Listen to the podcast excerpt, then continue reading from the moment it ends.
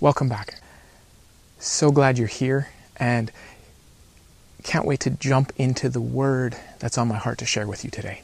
I want to talk about what it looks like to rebuild with intention, what it looks like to be a church on mission. You know, as we talk as a society about reopening, we talked a little bit about this last week with Gloria. I asked myself the question, why do we want to reopen?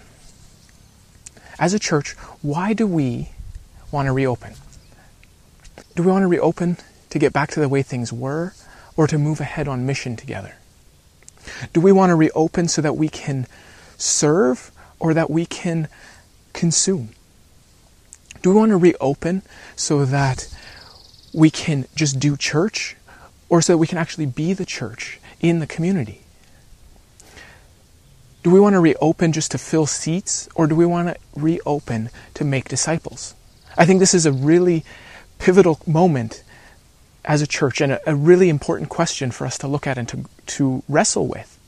What are the things that we want to see happen as we reopen? It's essentially a chance for us to relaunch or rebuild into something in this next season.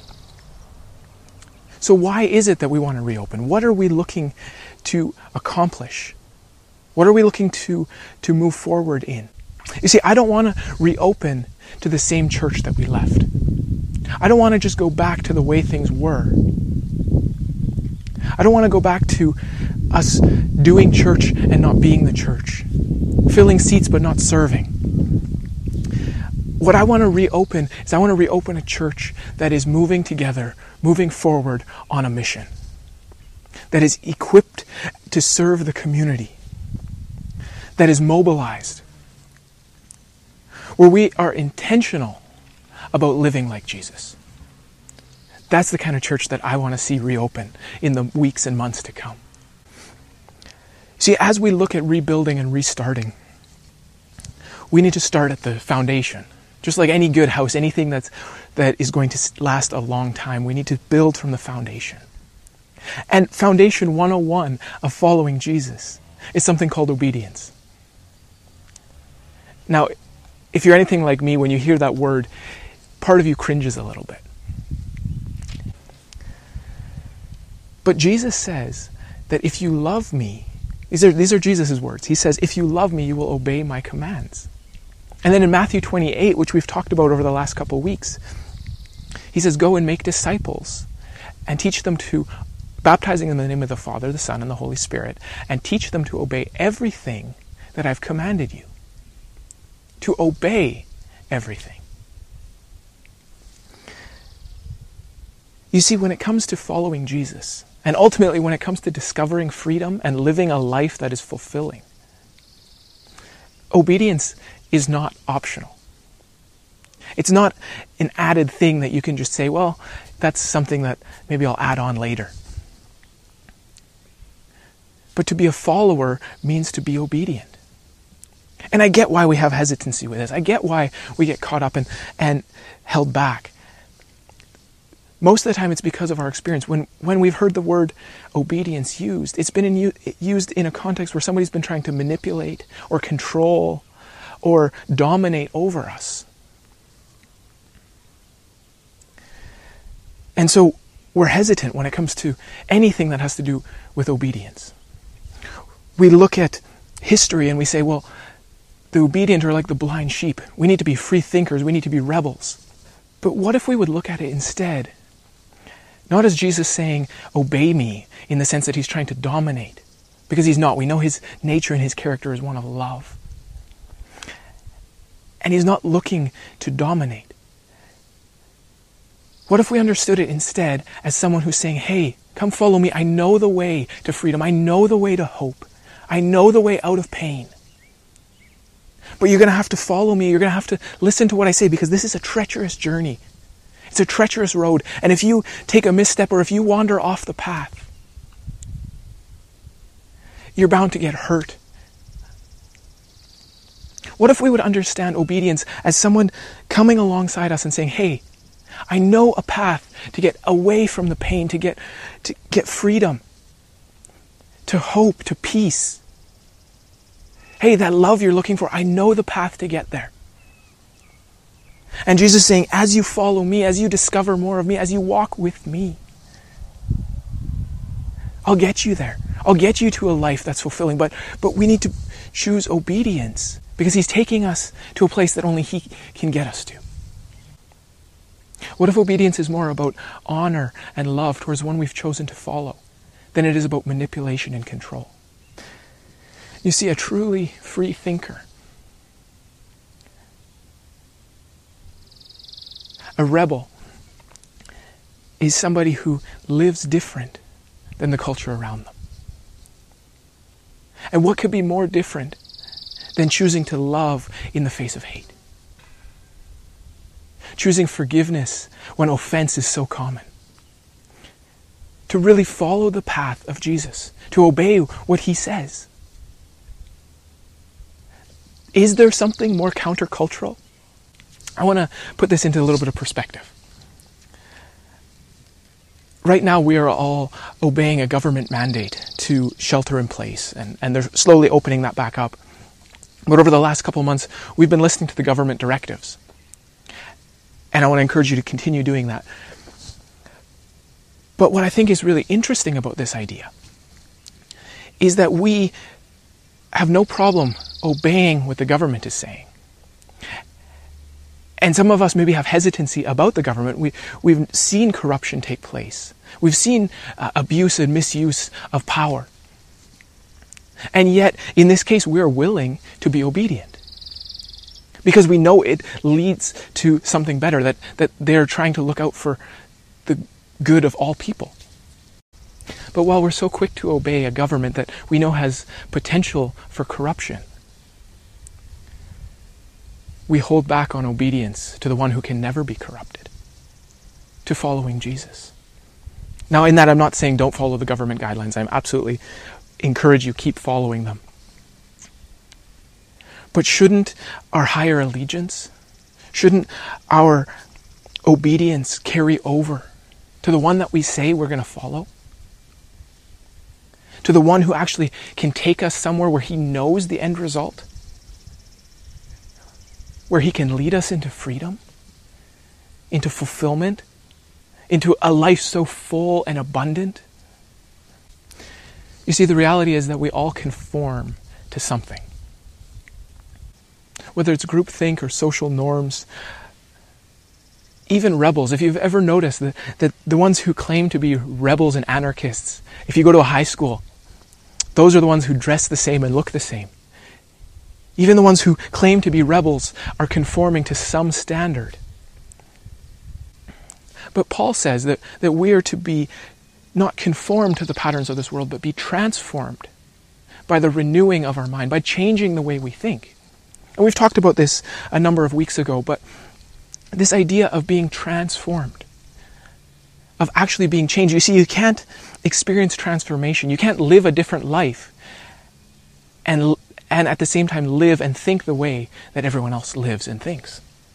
You can't expect a different result by living the same way. We need Jesus. And part of choosing to follow him is choosing to be obedient to his commands, to his invitation. Not because he's trying to dominate over us, but because we know he knows the way. Because we actually trust his nature and character. When he says to love, we know it's because he has lived out love. When he says not to worry, we know it's because he is the Prince of Peace. You see, his commands, they're not there just to try and keep us from having fun. His commands are always so that we can experience what's best in life. They're for protection, but they're also to lead us somewhere. He has a destination in mind. And our hesitancy to obey, it shows where we aren't allowing him to be Lord in our lives, where we aren't giving him control. See, when Jesus commands something, we turn it into an exegesis. We decide how we think what we think about it or how we feel about it.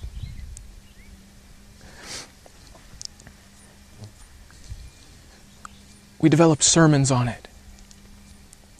We discuss it in small groups, but do we actually do it? Do we actually do what he's commanding us to do? Are we actually showing Him our love as we choose to follow Him? By following what He says. There's a story in Luke chapter 9. And one of the things that Jesus would often do is, as He was going around and teaching, is He would invite people to follow Him. Maybe you know about the 12 disciples who chose to follow Him. But there were many others who were disciples of Jesus. In fact, at one point it says He sent out 72 disciples. And as He would be teaching, He would invite people along the way to come and follow Him. And we have one of those stories in Luke chapter 9, starting at verse 59. Jesus then turned to another and said, "Come, be my disciple." And he said, "Someday I will, Lord, but allow me first to fulfill my duty as a good son and wait until my father passes away." Now, at first glance, we would read that and we think, "Oh, well, that's a very good son. Good for him." But I want to ask you today, when Jesus calls you, when He says, "Come, follow me," what is your "but first allow me"? You see, His first response to the call of Jesus on His life is to say, "Well, someday I will." Some of you are living in the "someday I will," where you recognize that Jesus is a good teacher. You like what He's saying, but you're not so sure about this following part. And so your response to Jesus when He says, "Come follow me," is "someday.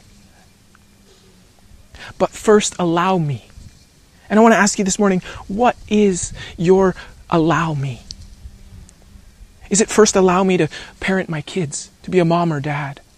Is it first allow me to get through my to-do list? To deal with my job, allow me to get a better job. First allow me to work on my marriage. First allow me to get married. First allow me to raise my kids so that they're out of the house. Then I'll follow you, Jesus. When my marriage is good, then I'll follow you, Jesus. When my finances are good, Jesus, then I'll follow you. Allow me first to understand. But what Jesus is saying to you today, for all of your "allow me's," He's saying, no, you don't understand. You don't understand what I have for you. You don't understand where I want to take you. He says, "Seek first my kingdom, and all these things will be added unto you."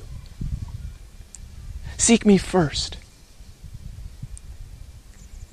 Seek me first, and then go and parent.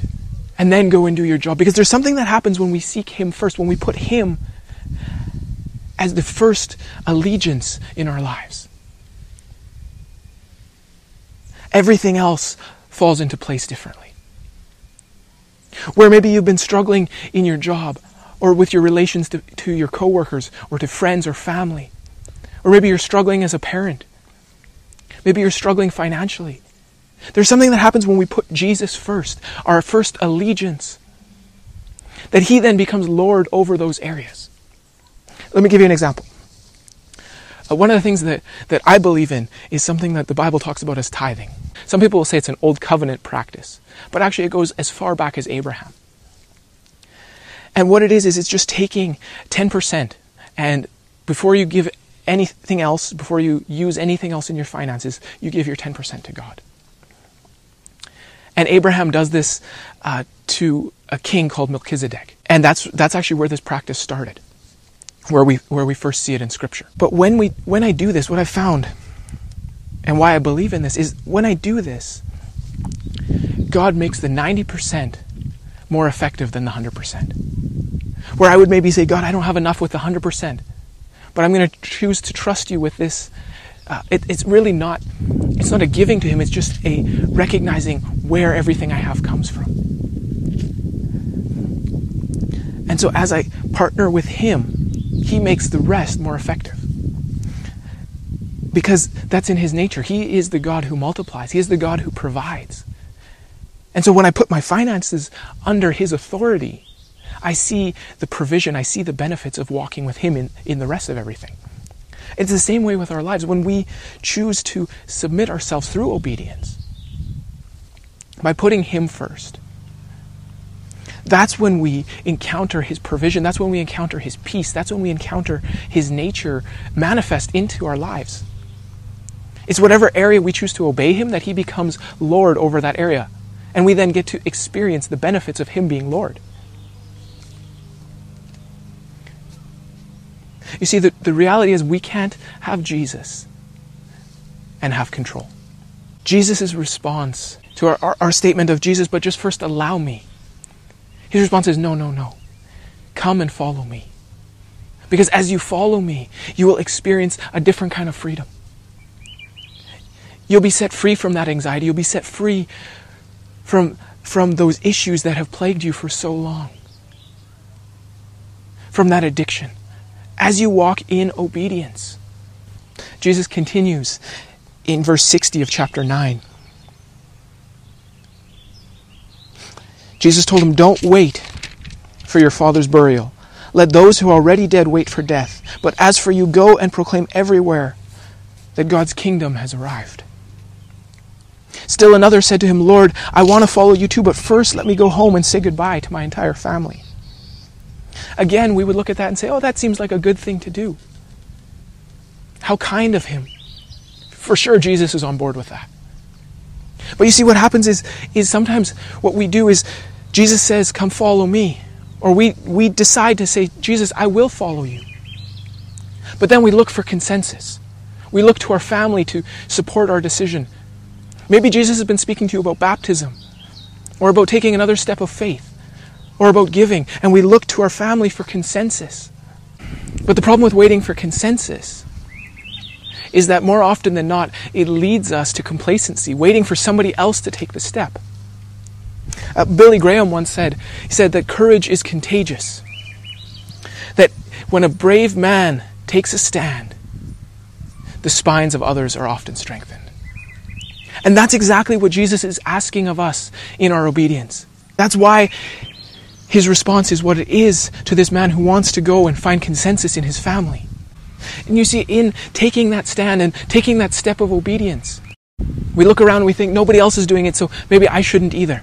Maybe I shouldn't be obedient. And we limit our obedience by the response of the crowd around us. But what Jesus is asking of us is to take a step so that they can also benefit from us being obedient. That in our step forward, they can also be invited to step forward.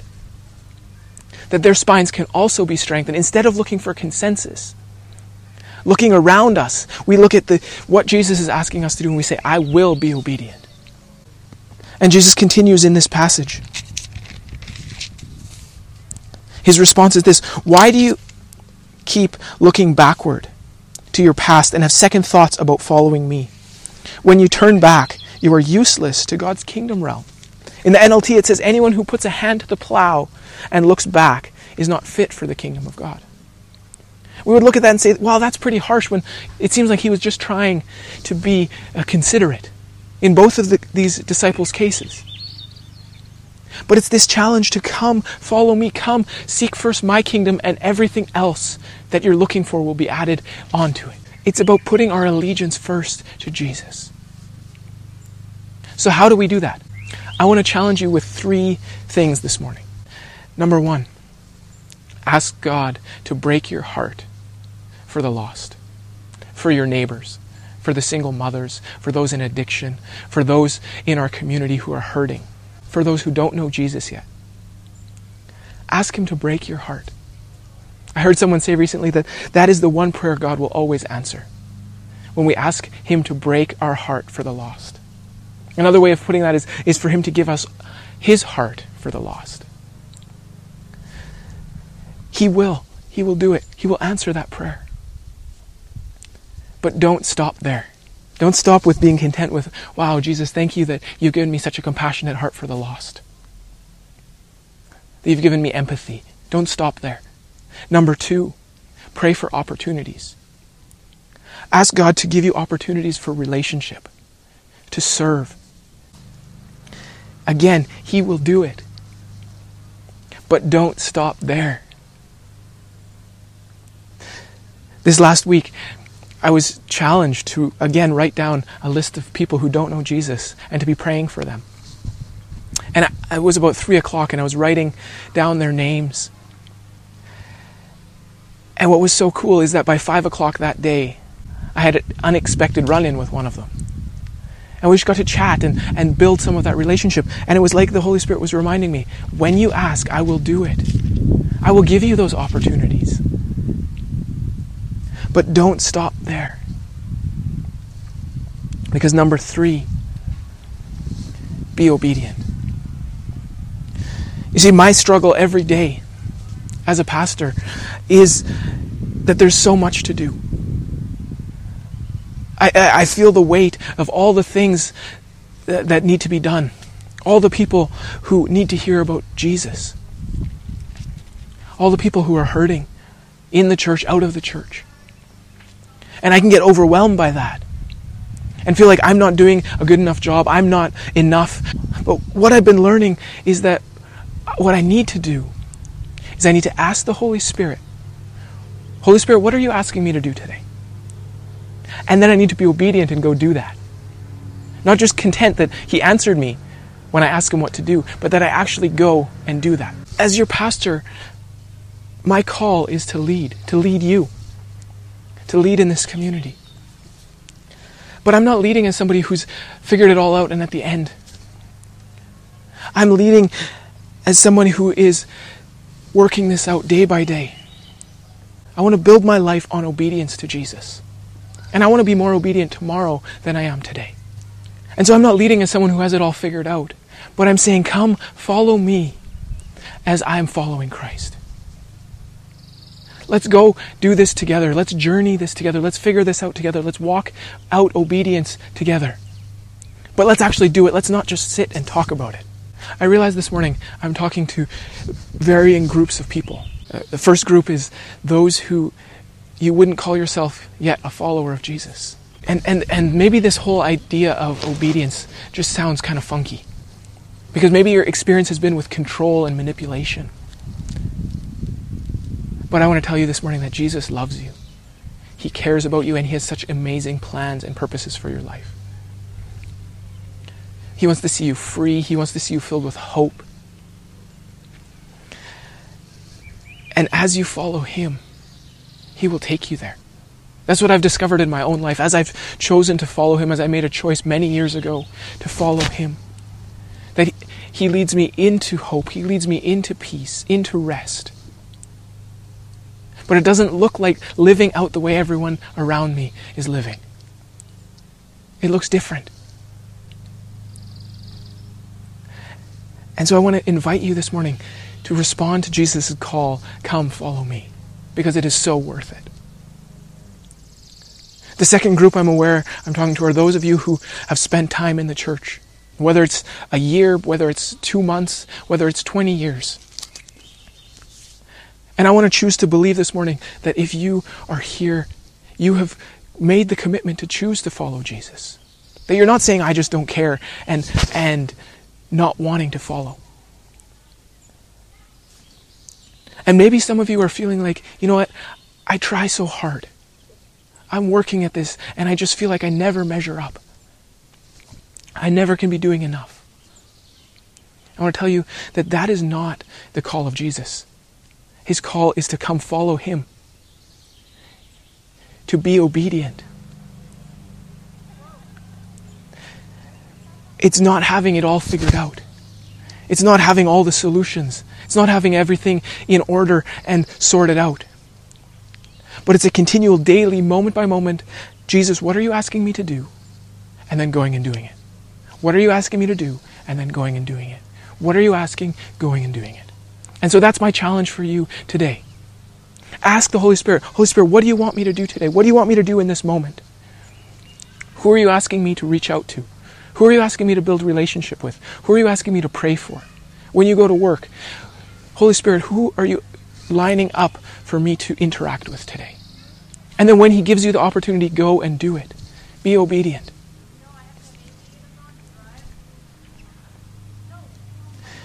You see, I'm not interested in returning to the same church that we left. in my life, I want obedience to be foundational. And in the same way, I want us as a church to put obedience as a cornerstone, as a foundation in our lives. So that when Jesus says, go be baptized, we don't question and think, well, should I or shouldn't I? Is that really necessary? But we just go do it. When Jesus says, I want you to tithe, we don't say, well, I don't know how this is all going to work out and I haven't figured it out yet. We just go do it. When Jesus says serve, we don't say, well, I can serve a year from tomorrow. We just go do it. Where he asks us to do something and we go do it. That is my desire to see as a church. And I believe that will move us into greater maturity, into greater love. And really it comes down to this. At the end of it all, when you and I are standing before God, if we look at the excuses we have to obedience right now, how are those going to hold up? When we're standing before him and he says, what did you do with what I gave you? Are we going to be the one that says, well, I was too busy. I was just trying to get my job or my work list, my to-do list checked off. I was too busy working on my marriage or my family. Again, those are good things, but Jesus says, seek first my kingdom, and all of these things will be added unto you. It's in the seeking of him, the choosing to be obedient, that all of those other things fall into place. When I'm standing before God, the excuse of, I wasn't obedient because I was a pastor, is not going to hold up. We need to get back to the simple response of ask and go do it. Holy Spirit, what are you asking of me today? And go do it. Let's pray. I want to pray over you today. If this is your first time in church, or whether you've been here for 20 years, I want to pray over you as you choose today to follow Jesus. As you choose to walk with him and respond to his call. So Jesus, I just thank you for each person watching. I thank you that they're here. And I ask right now that you would give them the courage and the boldness to follow what you are asking. That they would live as followers, that we would live as a church, that we would live as followers of you who would choose obedience because we love you, because we know your nature and your character, and you are so good, and we know that you have such amazing things in store for us, for the people around us, for our neighborhoods, for our communities. And so, Jesus, today, we just say that we choose to follow you. We're sorry for any time that we haven't, but today we are choosing to take a stand and to choose to be obedient. In Jesus' name, amen. If you're new here this morning, we would love to connect with you. You can find the Connect card over in the notes section. If you'd like to take the next step of baptism or membership, you can also find that in the notes section. I want to challenge you again this week. Ask the Holy Spirit what he has for you, and then go and do it. All right, bless you guys as you go. This is going to be a great week.